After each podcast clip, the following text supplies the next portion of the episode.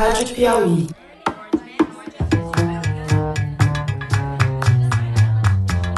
Sejam bem-vindos à Rádio Piauí. Esse é o Maria Vai com as Outras, o programa sobre mulher e mercado de trabalho. Eu sou a Branca Viana. Todos os dados citados nesse episódio vão estar no site da revista Piauí, lá no cantinho do Maria Vai com as Outras. O nosso tema de hoje é Mulheres na Política. A gente vai conversar com duas vereadoras e uma senadora. A nossa primeira convidada é a Patrícia Bezerra, vereadora pelo PSDB em São Paulo, psicóloga e pastora evangélica. A Patrícia está no seu segundo mandato. O poder, o poder é eminentemente masculino.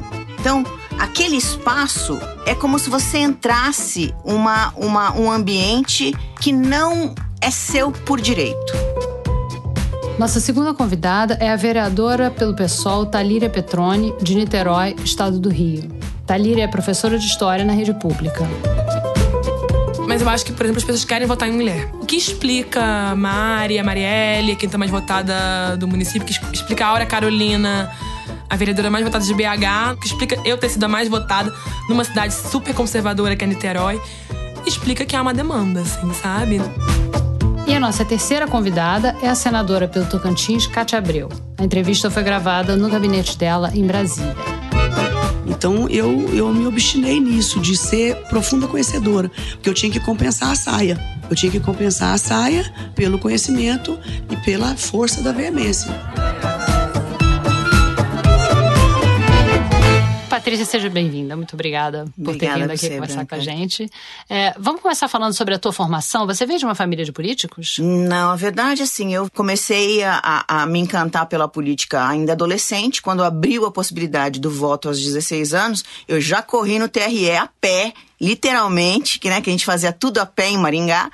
Fui lá, fiz o meu, meu tirei meu título para fazer, para poder votar, porque era o, o ápice para mim eu poder votar. E você já pensava em entrar para a política naquela época? Jamais, Branca, nunca pensei em, em participar da política é, como é, é, uma candidata, né? Quando, quando muito, me filiando, que ali naquele momento da, da, da minha adolescência, eu me filiei a um partido, participei de um, de um partido na militância jovem, mas nunca de uma possibilidade de ser uma candidata, né? Por que, que você nunca pensou nisso? Você era tão ativa É, na política eu- partidária? Eu acho que por conta mesmo de é, a questão de você ser uma menina no interior, numa cidade muito conservadora, que Maringá tem essa característica de ser conservadora, é, e não ver por aí uma, uma, uma possibilidade. Não se discutia essa possibilidade naquela época. Não tinha nenhuma mulher. Não tinha nenhuma política. mulher de destaque naquele momento, nem né, é, é,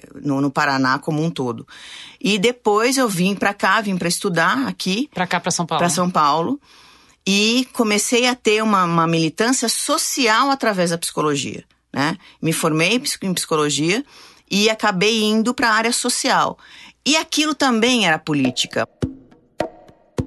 O marido da Patrícia, Carlos Bezerra Júnior, hoje deputado estadual por São Paulo, tinha fundado uma entidade social eh, e os dois trabalhavam nessa entidade. Ela trabalhava só como voluntária nas horas vagas, quando ela não estava no consultório de psicologia, que era a profissão que ela tinha na época. Quando Bezerra foi eleito vereador, a Patrícia assumiu a direção da entidade. Deixei o consultório, abracei aquilo e a fundação deu um boom. Né? Que a gente começou a fazer parceria público-privada. Quando ele foi eleito deputado estadual, começaram quem? Quem vai te substituir na Câmara Municipal?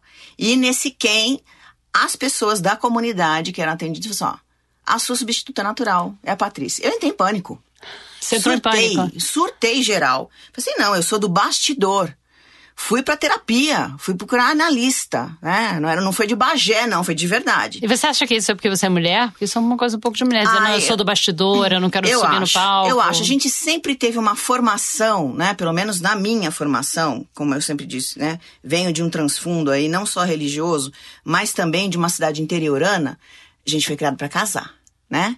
Então você vai casar, você vai cuidar muito bem da sua casa, criar, educar os seus filhos e já estava saindo do, do, do, do, do estereótipo, já estava fazendo muito, já estava num consultório, já estava violando a regra, né? E estava também numa entidade social ali de, de grande porte. Então, A hora que veio essa proposta, vida pública, pera um pouquinho. Eu engravidei duas vezes em 2010. Olha só que, que fuga mais feminina, né? No sentido de, do, do feminino, do frágil do feminino. É, é de você sair assim. É. Porque com duas maternidades, em, 2012, em 2012, eu estaria com uma criança de dois anos. É. Né? Eu não ia assumir uma, uma, uma candidatura com uma criança de dois anos. E o que aconteceu? Perdi as duas. Você se considera feminista? Ah, vamos, eu tô tendo um problema com essa palavra feminista. Por né? quê? Porque ela tá significando, assim como direitos humanos, né? Você fala direitos humanos. Ó, isso é coisa. é, vamos defender bandido, né? Já cria numa, uma, uma, uma, uma expectativa e cria uma, uma reação nas pessoas é, que eu acho que é uma, uma má interpretação, né? Eu sou uma pessoa que luta pela garantia de direitos da mulher, de toda e qualquer mulher e de todo e qualquer direito. né? Se isso chama feminismo, eu sou feminista. Então, não é um palavrão, não é uma, uma luta pela, pela su- supremacia feminina, ao contrário. Não, feminismo né? não é o contrário de machismo. E não, não é o contrário de machismo, que é um equívoco. Você é pastora evangélica, que não é o perfil que a pessoa imagina quando Sim, fala de feminista. não é o né? estereótipo. É, não é o estereótipo da feminista. É, você se sente acolhida no movimento feminista? Depende da. Porque assim, o, movimento feminista também é muito, é muito plural, São né? Exatamente, é. vários São dentro movimentos do. feministas, Exatamente. São movimentos feministas no plural, porque as mulheres não são uma massa indiferenciada de gente, assim como os homens também não são uma massa indiferenciada de gente. As mulheres negras não têm necessariamente as mesmas reivindicações que as mulheres brancas. A discriminação sofrida pelas mulheres pobres da zona rural não é igual àquela sofrida pelas mulheres de classe média urbana, nem pelas indígenas, nem pelas mulheres LGBT, etc. Todas as mulheres sofrem discriminação de gênero, que é a discriminação pelo fato de serem mulheres. Mas o tipo e a gravidade da discriminação varia de grupo para grupo. E cada grupo tem seu movimento feminista próprio, ou ao menos tem direito a seu movimento feminista próprio. Alguns têm um pouquinho mais de, de compreensão, outros não. Tem uma. Essa coisa que você falou, Branca, causa muito furor, né? Nunca O vou esquecer. Eu nunca vou esquecer quando eu fui chamada para ser secretária de Direitos Humanos, é, da reação da população é, é, LGBT, né? Assim, causou o reboliço. Meu Deus, a mulher é crente, ela é, é pastora, vai acabar com a coordenação. Não, né? Na Câmara Municipal, eu não sou pastora. Na Câmara Municipal, eu sou uma legisladora que tenho os meus princípios de fé. Os meus princípios balizam a minha vida. Mas eu estou lá para garantir o direito das pessoas. Uma das bandeiras mais importantes do feminismo é, é o aborto. Qual é a sua posição com relação ao aborto? O que, que eu sou a favor? Eu sou a favor da gente agir na garantia do direito e na presença do Estado. Na garantia do direito que é, que é dado por lei. que é dado por lei, mas além disso, né? Eu sou a favor da política pública de prevenção, em primeiro lugar.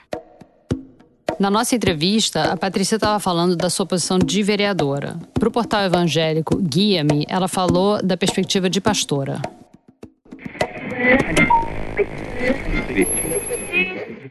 Como pastora, você acredita que essa visão distorcida do feminismo tem adentrado dentro das mulheres cristãs? Eu não vejo gente defender aborto dentro da igreja. Aliás, eu não, eu não consigo conceber que alguém em sã consciência seja a favor do aborto. Eu acho que ela quer dizer que ela é contra o número exacerbado de meninas que morrem praticando o aborto clandestino.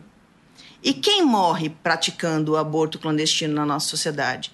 As meninas pobres. Então, nós temos que pensar como igreja também numa política de redução de dano. Porque é muito fácil falar teu discurso. Eu te aconselho que não faça. Olha, você não faz, mas nós iremos cuidar de você. Nós iremos acolher você. Nós iremos acolher o seu bebê. Aí é cristianismo. Senão, é só discurso. E, foi... e como foi a sua primeira campanha? Porque é, todos os dados dizem que é muito mais difícil para as mulheres, né? Quer dizer, você recebe menos uh, contribuição de campanha, por exemplo. Os hum. partidos tendem a incentivar menos as candidatas Exatamente. mulheres. Como foi para você? É difícil porque, na verdade, assim, essa coisa da cota, né? Da mulher ter a cota é, é, um, é um sofisma. Vamos explicar como é que é a cota para quem não entende. É, tem 30% que é, é, destinado a vagas para mulheres concorrerem à eleição. Então, assim, você tem 30% de vagas que tem que ser preenchidas por mulheres. Só que esse por mulheres não é qualitativo, é quantitativo. E os partidos fazem questão de iludir mulheres que não têm a menor possibilidade de conquistarem os seus votos para serem escada para os homens que eles querem eleger. A verdade é essa, é essa a prática. Então, eles usam a mulher como candidata laranja, como candidata cítrica, que a gente fala, né? Para ser mais elegante. candidata cítrica, né? É, então, você faz com que essa mulher que está lá na comunidade, está dando um duro lascado lá, né, que tem a simpatia da comunidade, mas ela não tem a condição, a capilaridade de alcançar o número de votos.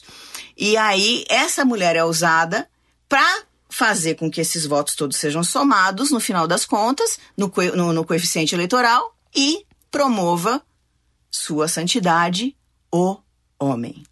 O poder é eminentemente masculino. É aquela coisa é, de você ter autoafirmação. Então, é, é, aquele espaço é como se você entrasse uma, uma, um ambiente que não é seu por direito. Você é mulher. Exatamente você é mulher. Não pertence ao seu universo. E a gente sabe que as câmaras é, no Brasil tem só 13% de vereadoras mulheres na média. É. E é muito pouco ainda, né? Porque é muito pouco se você considerar que 51%. Mais da metade, exatamente, da mais população. da metade da população, né? Mas é. a mulher é machista. Quer dizer, a mulher não vota em mulher? Não. Ou seja, ainda nós temos um estigma muito forte do machismo que a gente herdou dos nossos pais, dos nossos avós e que ainda estão reverberando dentro da gente e a gente precisa trabalhar com isso. E como é que é a distribuição de poder dentro da Câmara? Quer uhum. dizer, tem mulher, por exemplo, presidente de comissão ou mulher participando de comissões como Comissão de Finanças e Orçamento, Comissão de Constituição e Justiça, ou as mulheres são sempre levadas a participar só de comissões de, de, de educação ou de direitos da mulher? Tem mulheres, mas não na presidência. Não me lembro de ter na CCJ nenhuma na presidência. A CCJ é a Comissão de Constituição e Justiça. É a né, comissão mais importante? É a comissão mais importante da casa. Inclusive no Congresso Nacional, é a comissão mais importante, porque é por lá que passam todos os projetos para se dar o crivo. Vai para frente ou não vai? Né? Dali é, é, é, é, Ele segue ou não segue? Ele volta ou ele vai, vai, vai tramitar pela casa? Então tem um então, poder imenso. Tem um né? poder imenso a CCJ. Então, assim, é, não teve nenhuma mulher presidindo a CCJ. E assim como não teve nenhuma mulher presidindo a Câmara Municipal até hoje. Ah, mulher presidente da Câmara também não. Não, também não. É. é. Teve vice, mas não teve presidindo a Câmara. Então, isso também é muito importante ser dito, Branca. Por quê? Representatividade é diferente de legitimidade. Eu acho que a única, a única mulher hoje presidindo comissão nessa legislatura sou eu. E qual é a comissão? Comissão de Saúde. Mas eu pedi, porque é um tema que comissão de saúde, mulher, né? Então, trata é do tema, tema, de mulher. Tema feminino. Né? Exatamente. É a que me interessava. Mas, assim, sou só eu presidindo a comissão. Então, é, se você não dá a, a legitimidade da presença, muda alguma coisa se mulheres, é, tivemos mais mulheres representantes, é, ou no Congresso Nacional, ou na Câmara. Muda? Muda? De que tipo de mulher nós estamos falando?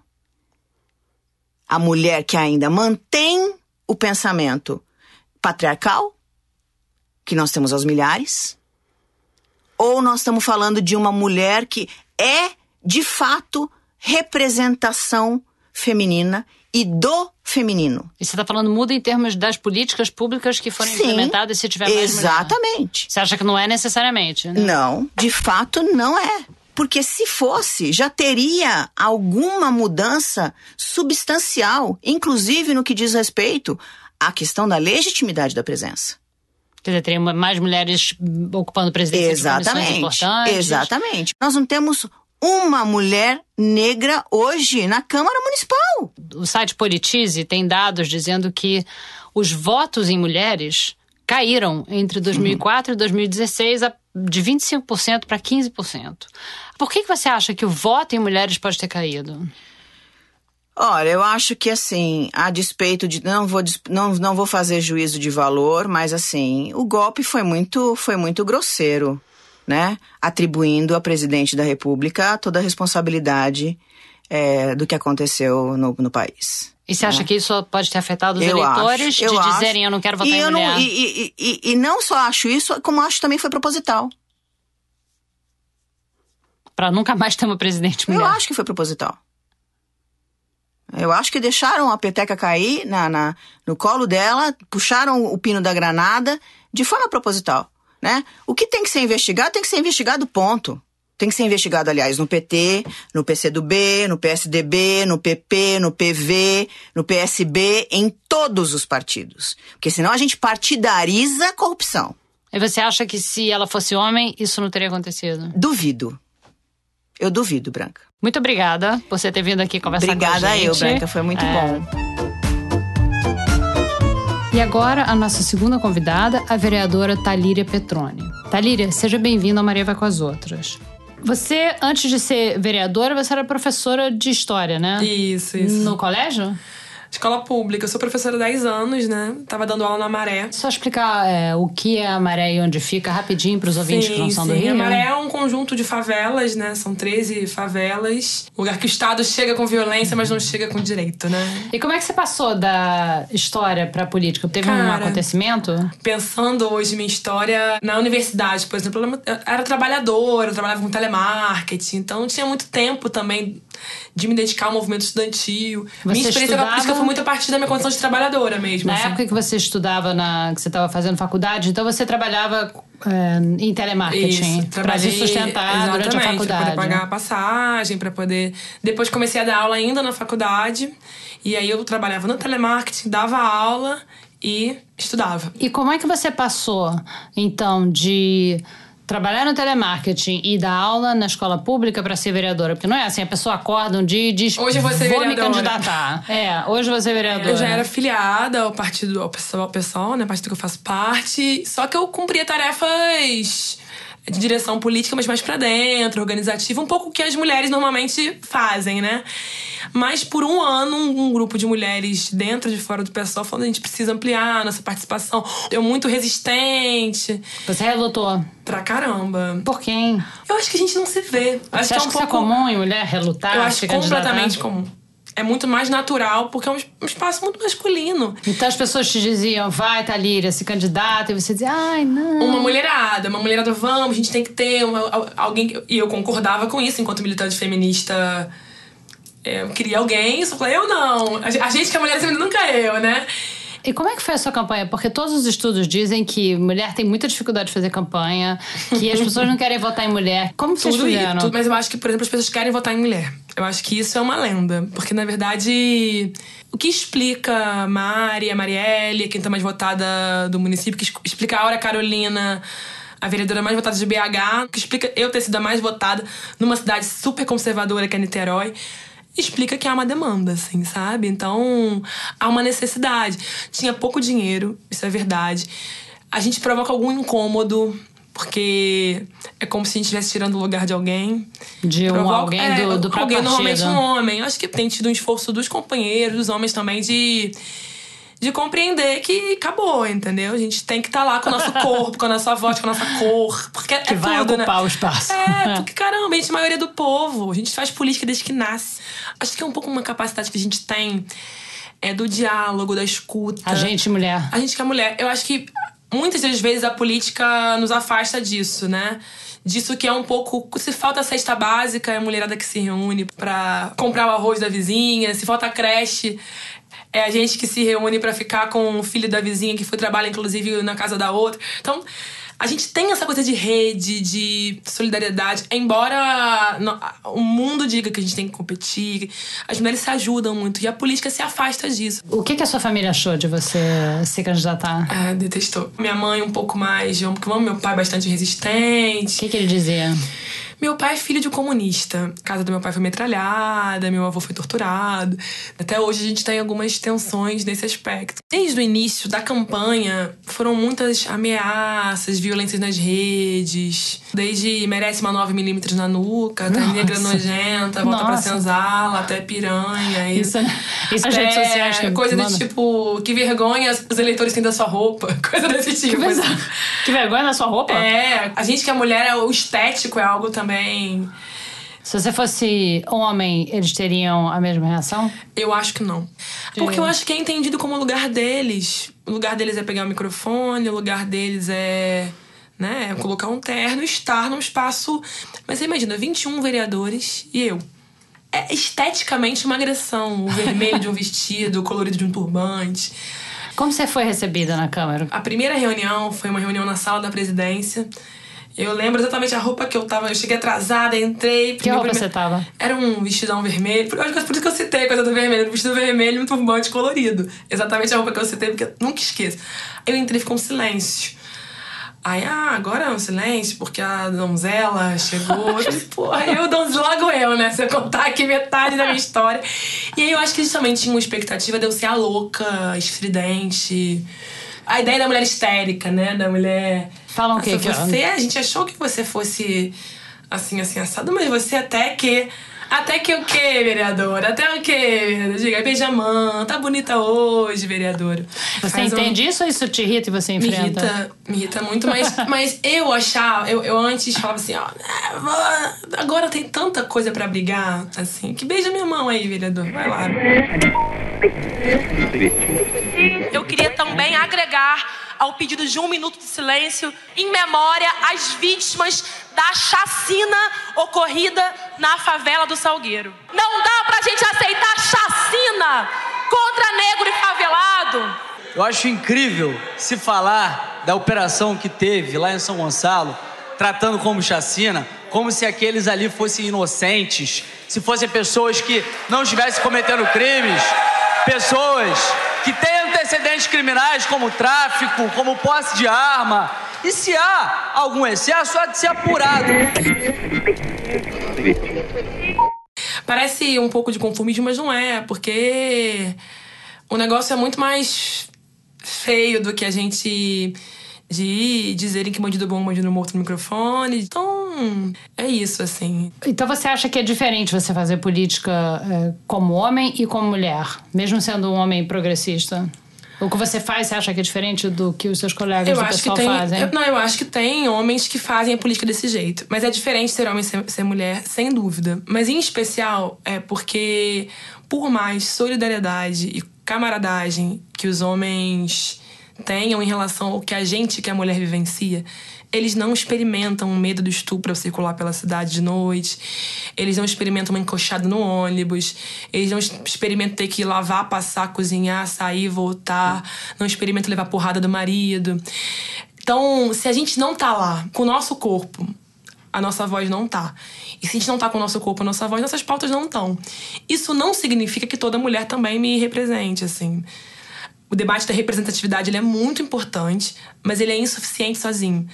A representatividade, para mim, tem que vir com um programa, uma política, que, ao meu ver, né, é uma política que tem que ser feminista, que tem que incluir as mulheres negras, as mulheres trans, as mulheres lésbicas. Quer dizer, não basta ter mais mulher popular, política, né? Não basta. Tem que ter mais mulher, porque também sobre a, a, o argumento de que não basta ter qualquer mulher, os nossos companheiros também falando, então basta eu, também não basta ele, entendeu?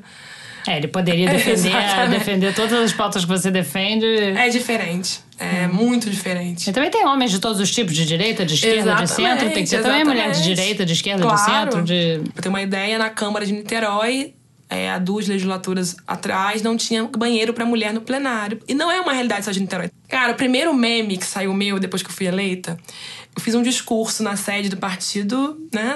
Depois da eleição, a gente muito emocionado. Eu tava com uma blusa. Tipo, tomara que caia, eu ficava puxando ela. E aí o meme era: Tá, Líria, use sutiã. Nesse nível, assim. Isso não acontece com o corpo do homem. É isso que eu queria dizer, assim, sabe? Se a gente pegar o impeachment da Dilma, por exemplo, assim. Aquele adesivo nos carros, quando colocava pra encher o carro a gasolina. Ah, eu nunca vi isso. O que simulava que é- que- que que é isso? a- como se estivesse entrando na, na, na vagina da presidenta.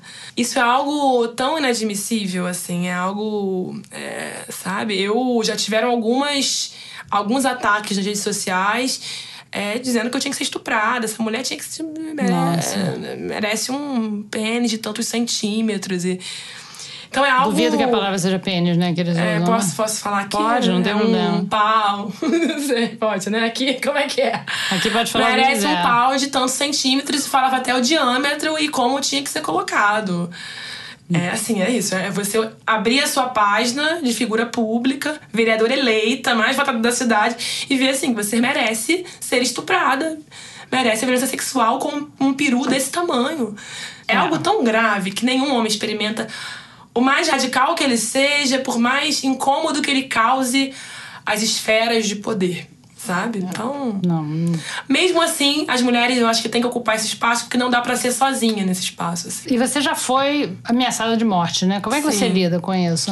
Você tem segurança? Você toma. Quais são as precauções que você Então, toma? até a execução da Marielle, é, a gente tinha algumas preocupações, mas eu não fazia nada. Foram ameaças desde o início do mandato nas redes sociais. Uma que a gente considerou um pouco mais grave foram ligações sistemáticas para a sede do PSOL. Um homem ligou por quase sete horas, me chamando de piranha, pedindo meu telefone, falando que ia matar, jogar uma bomba, matar, vou matar. Aí ligava de outro número, um pouco é, descontrolado, assim. Registrei queixa na delegacia e que isso estava um pouco parado. A execução da Marielle mudou um pouco essa chave. Não porque eu considere que essas ameaças têm relação com a execução da Marielle, foram as mesmas pessoas, mas porque isso mostra o nível de violência que está instalado na política. Mostra que é possível acontecer, né? É, e aí hoje teve uma avaliação é, dos especialistas da necessidade do, do Estado mesmo, inclusive, que é uma contradição, da gente é, ter hoje uma segurança e hoje a minha vida mudou bastante. É, não chega a ser uma contradição, né? O Estado não quer que fiquem matando os vereadores. Exatamente. né? A contradição que eu digo porque a gente também denuncia as violações do Estado, ao mesmo tempo o Estado tem a obrigação de garantir. obrigação, é. Na verdade, eu, eu falo até para os próprios acho que seguranças, tem a gente conversa desejo muito. até de É, garantia. Imagina, se Exatamente. sai matando vereador assim. é, não- isso é um- uma estabilidade democrática gravíssima. Hoje em dia você anda com segurança o tempo todo pra vir pra cá, pro estúdio da, da Rádio Batuta aqui na Gávea, no Rio de Janeiro. Você veio com segurança? Sim, sim. Como é que funciona a rotina com os Eles seguranças? chegam com a viatura na minha casa. De manhã cedinho. É, a gente passa a agenda pra eles. É, Eles- hoje, hoje eu tenho um carro blindado. E é isso, assim. Faço toda a minha agenda com uma escolta. Acho que não, não cabe detalhar, porque eu acho que é parte da própria segurança, mas isso é algo que pode ser dito, é público, não tem problema.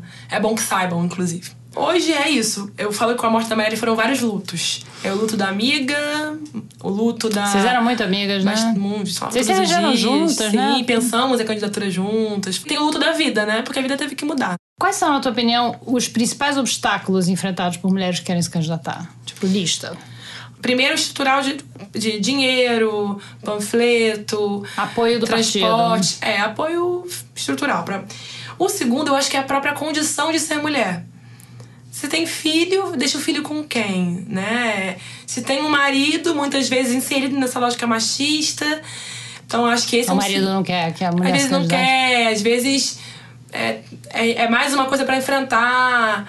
E o terceiro, eu acho que é um obstáculo mais histórico, assim, de um não é, entendimento de que esse é o nosso lugar. Talvez tenha muito a ver com uma resistência. Eu ficava, por que eu? Aí as minhas, as minhas Tipo assim, por que companheiras. não é ela ali que tá ali do É, lado? tá ali porque é você, a gente acha que você tem um acúmulo é, X, Y, que pra nós, quem vai representar hoje a gente vai ser você.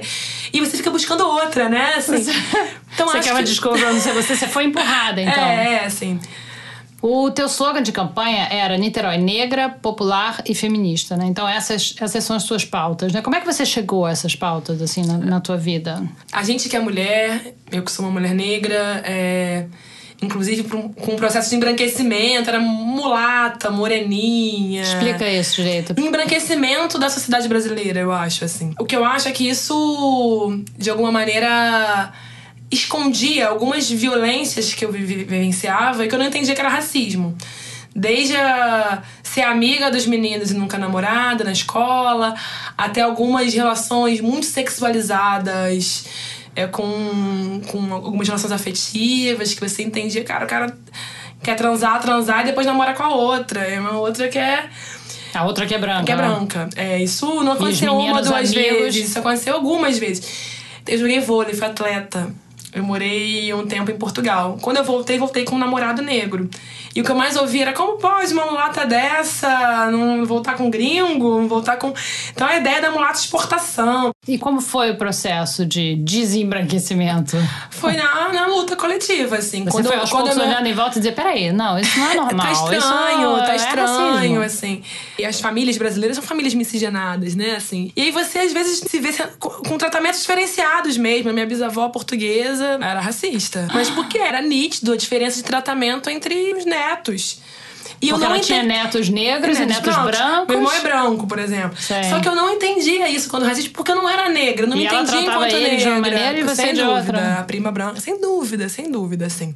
Isso é algo que a gente não entende essa violência é, se você não se entende enquanto pessoa negra. Eu alisava o cabelo, era uma coisa de caramba, eu sou negra. Como foi isso? Na, Como foi isso? Na política, tem grupos de negros que se reúnem, tem você, caramba, isso que ele tá contando eu vivencia também que eu sou negra. Porque não é porque eu não me entendi enquanto negra que eu não sofria racismo eu não entendia e reconhecia naquilo o racismo. O nosso mandato é um pouco um instrumento para essas dores, que são dores históricas no Brasil, e também para essas resistências que são travadas todo dia pelas mulheres pretas por aí. Obrigada, Talíria. Muito obrigada por ter vindo aqui conversar com a gente. Que isso, eu que agradeço. Vamos que vamos. agora, a nossa terceira convidada, a senadora pelo Tocantins, Cátia Abreu. Senadora, seja bem-vinda, Maria vai com as outras e obrigado por estar aqui conversando ah, com a ah, gente. Eu que agradeço, Branca, a oportunidade. É, eu queria começar falando um pouco sobre a, a, sua trajetória pessoal. Quantos anos você tinha quando você virou fazendeiro e se você vinha de uma família de fazendeiros, se você sempre quis trabalhar com agropecuária? Meu pai teve fazenda na minha infância, durante a minha adolescência, mas eu não frequentava. Meu pai separou-se da minha mãe, eu tinha 10 anos de idade, e eu tenho agora sete irmãos homens, então eles sempre envolviam mais com meu pai e eu ficava mais é, com a minha mãe. Então não tinha esta, esta convivência e nenhum nenhum tipo de prazer ou gosto com relação a esta, a esta profissão. Na verdade, minha mãe é uma psicanalista, já aposentada, e eu, professora da universidade em Goiânia, e eu queria também ser uma psicanalista. Então, eu fiz psicologia e pensando nisso. Quando no último ano já do meu curso, eh, o meu marido faleceu num acidente aéreo brutal, e então eu, minha vida mudou o curso nesse exato momento com essa fatalidade, que eu tomei uma decisão de mudar totalmente a minha vida. Porque eu não passava pela minha cabeça vender o patrimônio rural que ele tinha deixado para os filhos, né, e investir na minha carreira. E aí, quando eu tomei essa decisão, eu também decidi, é, falando um pouco em tom de brincadeira, mas eu decidi aquela época que eu ia ser uma fazendeira maravilhosa. eu decidi que eu ia ser diferente, que eu ia ser competente, porque o histórico Hoje um pouco mais, hoje um pouco menos, era sempre muito triste a estatística. A estatística de mulheres fazendeiras era sempre um desastre, principalmente viúvas. Um desastre né? na administração da, da é, fazenda. Assim, é sempre considerava um fracasso, que as mulheres não iam dar conta, que era uma profissão masculina. É, até hoje ainda fala assim, quando passa numa fazenda assim na estrada, que você vê que a fazenda está descuidada, é, logo alguém diz assim, nossa, parece fazenda de viúva. Olha só. É, então esse preconceito eu tinha pavor dele E eu brincava muito lá na fazenda. Vocês estão achando que aqui é fazenda de viúva, quando ficava alguma coisa estragada, alguma coisa fora do lugar. E o que, que a sua família achou, os seus amigos, as pessoas? Um horror, horror total. Minha mãe chorava dia e noite. É mesmo? É, porque eram, naquela época não tinha avião para Gurupi, eram 850 quilômetros de distância. Eu estava grávida de Carro? dois meses. É. E nem eu podia ir dirigindo. Então eu ia com os meus filhos, os dois pequenos, grávida, eu ia de leito, de Ah. ônibus leito. Chegando lá eu tinha um carro, uma, uma pequena caminhonete e eu trabalhava, então assim. Então era uma dificuldade. Eu tinha um apartamento em Goiânia ainda eh, e ficava a maioria do tempo na fazenda. Eu praticamente mutei para a fazenda com meus meninos. O mais velho tinha só quatro anos e o do meio tinha um ano. Então não tinha escola ainda, né? Não, e eu só deixei ir com seis, porque para poder ficar mais na fazenda, que a distância eram 50 quilômetros, né, da escola.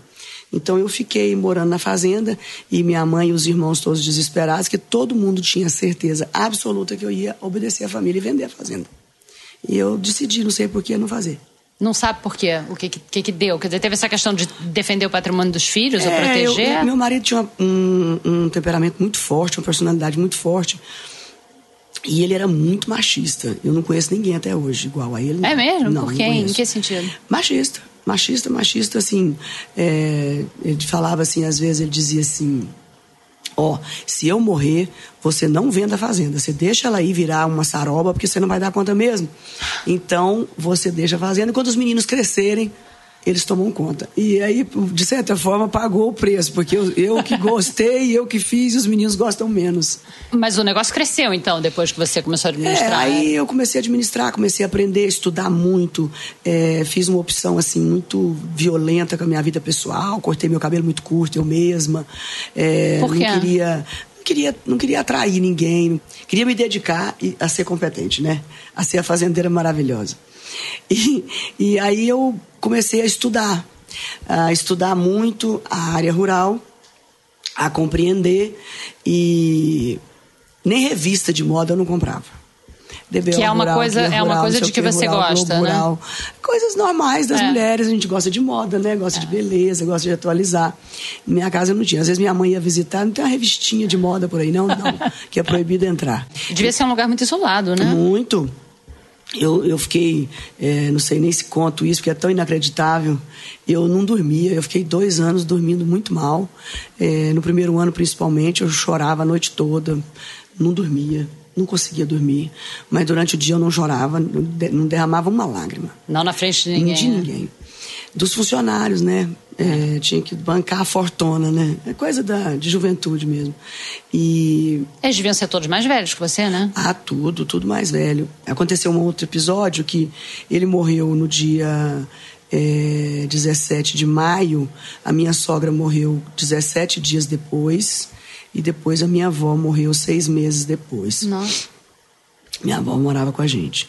Aí eu enterrei no mesmo lugar, tudo de novo, aquelas lembranças. E eu grávida, eu falei assim, agora eu vou morrer de parto. A próxima sou eu. Essa sacanagem ele não vai fazer comigo. e essa vontade de deixar tudo organizado, de imaginar que eu podia morrer no parto, eu fui fazendo tudo muito rápido, tudo muito apressado. Que era pra, pra se você morresse no parto, tá não tudo deixar certo desorganizado, seus porque meu marido deixou tudo extremamente organizado. Meu ex-marido, porque eu já sou casada novamente.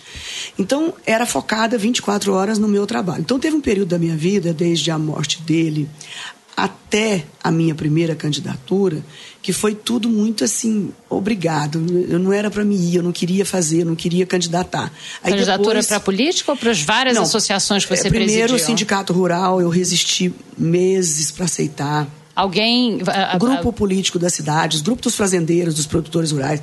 Eu não tinha nada com política. Mas eles é que incentivaram você a se é, candidatar? porque eu já, depois de seis, isso já eram seis anos depois, eu já tinha, assim, uma amizade muito grande na região e eu gostava muito de tecnologia, sempre gostei, inseminação artificial, fazer essas coisas que naquele tempo ninguém fazia. E eles te viam como uma líder. É, eles pegaram e me convidaram e eu resisti, resisti, ganhei as eleições, foi uma eleição duríssima. Eu fui, naquela época, a primeira mulher a presidir um sindicato rural. Aí depois, dois anos depois, eu fui convidada pelos sindicatos do Estado a concorrer à Federação da Agricultura. Fiquei presidindo as duas entidades. Foi a primeira mulher também, né? Isso aí é a única até hoje. Sindicatos já tem muitas, graças a Deus. E você relutou por quê? Porque eu tinha foco empresarial. Eu não queria perder meu foco empresarial. Eu tinha muito medo de perder as coisas, de, de, de destruir o patrimônio. De, eu tinha só o medo de desfazer o que tinha sido feito e a responsabilidade minha era muito grande. Meus meninos iam crescer, né? Então, aquela cobrança mesmo. E, e depois presidente da Federação da Agricultura. em seguida veio o primeiro convite para ser deputada federal. Mas eu fui na marra mesmo. Assim. Ah, foi, foi é. empurrada? É, fui empurrada. E aí você, dessa vez você relutou por quê? Quando Porque foi eu achava o mundo muito pior, muito mais desconhecido. Igual lá atrás, eu não conhecia um boi de uma vaca. Então, na política, eu não sabia absolutamente nada. E aí, o que, que você fez você tom é, tomar essa decisão? Você relutou, você não conhecia? Ah, e aí, o que, que fez? Não, eu... É insistência, vai, você precisa ajudar o grupo. Eu, eu pensei que eu ia perder, né? Que eu, eu perdi, aliás. Eu perdi por 500 votos só. Aí, perdi, perdi. Continuei na federação. E aí, fa falou alguma coisa tipo, nunca mais eu quero... Não, não, aí eu comecei a ficar com raiva. Aí eu falei, pode deixar. Serviu como motivação, então? Não perco isso mais nunca, agora já sei como é que faz. Aí, depois de dois anos suplente, o governador me convidou e falou assim: eu vou, eu vou te dar uma oportunidade de você assumir quatro meses a Câmara Federal. Eu falei, ah, que ótimo, muito obrigado e vou. Aí o dia que eu tomei posse, eu falei para a Cátia Abreu aqui dentro: não saio daqui nunca mais. Por quê? É, porque eu vou ficar, obstinei como se fosse uma sentença. Eu falei, não saio daqui mais. E vim a deputada federal mais votada do Tocantins e a terceira proporcional do Brasil. E já saí dessa de federal senadora, já ninguém me chamava nem de deputada, eu não tive tempo nem de curtir muito. Porque as pessoas já falavam, é Senado, é Senado, é Senado. E eu disputei e ganhei. Olhando para trás, assim, para Cátia Abreu, com 25 anos, é, o que, que você diria para ela lá atrás? Como ela deveria agir? Que tipo de obstáculo deveria evitar? Hoje eu, deveria, hoje eu diria para a Cátia Bill lá de trás: você é literalmente maluca. Não tem juízo. E eu tenho uma filha, né? É, de 30 anos, eu não deixaria ela fazer o que eu fiz, eu acho. Mas a sua mãe tentou não deixar, né? Tentou, mas foi uma vida muito dura. Eu estou contando rapidamente aqui 30 anos num capítulo, né? Não tinha outras Nossa, mulheres importantes no nada, campo, né? Tem hoje em dia? Zero. Tem, tem algumas sim, especialmente Mato Grosso, Mato Grosso do Sul. Hoje tem uma outra coisa interessante: as mulheres esposas estão muito fortes, principalmente na agricultura. Elas são muito parceiras, mais do que na pecuária. Elas trabalham elas são, junto com os maridos? Exatamente, elas sabem tudo. Sabe tudo. Se o marido morreu hoje, elas sabem, dão conta de tocar tudo. Grande parte delas são, de fato, sócias é, de, de, de direito e de fato. E é muito interessante isso na agricultura, mas na pecuária nem tanto.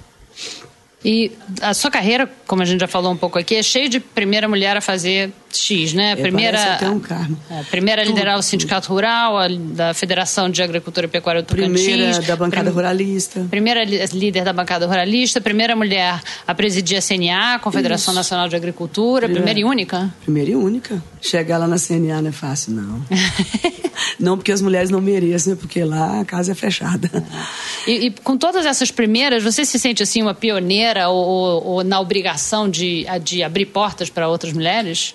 Ou mas, não? Não, não sinto essa obrigação, mas sempre que posso ajudo muito. É, muitas gostam de falar comigo, muitas se espelham. Quando me encontram, ficam muito contentes, porque eu sinto que, de certa forma, eu sou um exemplo, né? A ser perseguido acho que elas imaginam e dizem isso para mim. Um exemplo a ser perseguido. Então, palestras de mulheres no mundo rural, já fiz dezenas de palestras só com mulheres, né, contando a minha história, contando como é que tudo começou. Uma outra coisa que as mulheres poderosas, como você, têm, é, até porque são tão poucas, é que não, não tem o direito de errar como os homens têm o direito de ah, errar, né? não, né? Quando uma mulher crítica, erra é. ou tropeça, acaba sendo assim, como se ela estivesse representando todas as mulheres do mundo. É, isso ficou bastante evidente no, no impeachment da presidente Dilma, que a gente ouvia muitas pessoas dizerem: ah, você não tem vergonha do seu sexo, nunca mais eu vou votar numa mulher, umas coisas assim, como se o homem não errasse, né? Isso, isso acontece com você, você? Olha, isso é do próprio machismo, como se fosse até uma torcida involuntária pelo fracasso da mulher. Não é consciente, não é maldade, é cultural. Nós ainda vamos demorar, não vamos estar viva para ver isso tudo mudar, né? Como na Europa, como nos Estados Unidos. Mas o machismo ainda está entranhado, está no DNA. por mais que eles se esforcem para fazer diferente, mas lá no fundo é, sempre tem. Pelas brincadeiras, pelas palavras, pelas, sabe, pelos mínimos detalhes, a gente deixa escapar. É. Mulher se fracassar, principalmente numa área que não é dela, quem mandou se meter onde não é chamada, né? Não mandou se meter em lugar que não é apropriado. E o poder não é considerado um lugar é. apropriado para mulher, né? Não, de jeito é. nenhum. Ainda não, né? Uhum. Ainda não, pelo menos, né? É uma coisa que dizem que as mulheres têm, que é aquela síndrome da boazinha, de querer ser gostada, de não querer enfrentar. Você não tem isso, né? Não, não, não tem. É, um amigo meu me ensinou muitos anos atrás, assim, ó, oh, Kátia, mulher que não é brava não casa. Só casa as bravas. Presta atenção que você vai ver. As boazinhas ficam todas para trás. E eu achei muita graça disso. E uma outra coisa que eu decidi quando entrei para a área classista, para a defesa mesmo, como mandatária, eu defendia com veemência demais. Sempre procurei ter uma retórica, sempre muito conteúdo técnico. Incapaz eu sou de, de ir para um debate sem, mesmo que ninguém vai me perguntar nada, mas eu sei que eu sei. Então eu, eu me obstinei nisso, de ser profunda conhecedora, porque eu tinha que compensar a saia. Eu tinha que compensar a saia pelo conhecimento e pela força da veemência. Você se considera feminista? Não. Não? Não. Se eu fosse feminista, eu só acho que não sou por isso, porque senão não tinha chegado até a CNA. Ah, como assim? Se eu fosse feminista, eles não tinham me aceito lá. A CNA é a Confederação Nacional uhum. da Agricultura. Nem no ah. sindicato, nem na federação ah. e nem na CNA. Então Quer eu... dizer que se você fosse feminista publicamente, se você se dissesse feminista, ah. não teria sido aceita lá? Não, nunca. Ah. Internamente você é feminista? Não. Não? Não. Por quê? Eu sou justa. Justa? É, eu O que quer dizer isso? Se você analisar as mulheres, os negros, os homossexuais e os pobres são tratados de forma muito semelhante. É, de forma com muita desdenho. Assim, as pessoas desdenham. É, parece que é tudo uma fraqueza só. Ser mulher é uma fraqueza, ser gay é uma fraqueza, ser negro é uma fraqueza e ser pobre é uma fraqueza. Talvez o pior é ser pobre. Então, é, eu acho que essas categorias são tratadas com muita uma distinção negativa, certo? Então, não se trata de defender só a mulher. Eu acho que todos deveriam ser tratados de forma é, equilibrada. Você pega o Congresso Nacional. Para que falar mais do que isso? Olha quantas deputadas e quantas senadoras. É 10%. Né? E nós temos metade de mulheres no mundo, gente. No Brasil, igual. Por quê? Por que não se elegem? Me disse um estudo. Eu tinha vontade mais de ler um estudo sobre isso. Eu não sei o que acontece. Aí eu apelo pelo dinheiro. Será que é porque não tem dinheiro? Será que as mulheres têm dificuldade de arrecadar? E porque elas se dedicam a bandeiras que não são segmentos econômicos? Então vamos supor que você candidata no Tocantins, numa região pobre, que não é a capital, por exemplo. Aí você se dedica às causas sociais. Quem vai financiar essa criatura? Ah, mas precisa de dinheiro? Precisa sim. Não venham com ilusão, porque para você se comunicar com as pessoas, você tem custo. Para você sair de casa, pegar um carro, para ir fazer uma reunião a 200 quilômetros, você tem que comer, você tem que abastecer o carro, você precisa de uma equipe, você precisa de fotografia, você precisa de alguém te filmando para você divulgar na televisão. Isso é custo. Não é comprando ninguém é, custo de mobilização. Né? Você precisa fazer o santinho, o papel, uma fotografia boa, bonita, que agrada. Né? Você não fazer uma fotografia feia, horrorosa, sem maquiagem, sem nada. Você não quer espantar o eleitor, você quer atrair o eleitor. É, e você não consegue falar com todo mundo. Então você precisa ter mecanismos para chegar até o eleitor.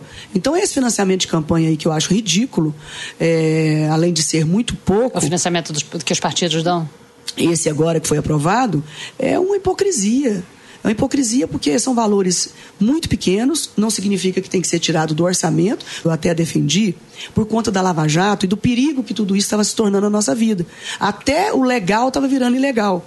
Então, tirar as empresas nesse momento foi importante como um marco. Mas nós temos que pensar na, na mudança disso no futuro. Porque você acha que os donos dos partidos, vai dividir com os deputados federais, porque o interesse deles não é senador, não é governador, não é deputado estadual, vereador e prefeito, muito menos. É deputado então, federal. É federal, porque dá o tempo de televisão. Então o dinheiro fica para os federais. E os estaduais vão fazer o quê? E as mulheres nessa hora faz o quê? Eu tive a sorte de ter uma bandeira que produz PIB. É verdade, que não é uma bandeira que... tipicamente feminina, não, né? E a bandeira tipicamente feminina, eu digo isso muito para minhas vereadoras, para as minhas deputadas, diversifica o leque. Então, as mulheres. Quer dizer, não fala só de educação, saúde. Saúde, educação, pobreza, são bandeiras maravilhosas, super necessárias, mas não aparece financiamento para elas. Porque não existe uma categoria econômica que tenha interesse nesses assuntos. Então, como é que elas vão se financiar? Elas não podem largar a bandeira. A bandeira é útil, é importantíssima. Né? Mas se não defender, por exemplo, a área empresarial, impostos, ou, ou, uma categoria mais forte, tem gente que, que defende os auditores da Receita, ganham uma fortuna, financia candidatos. Né? Tem sindicatos mais especializados, dos professores, dos médicos, tem mais dinheiro.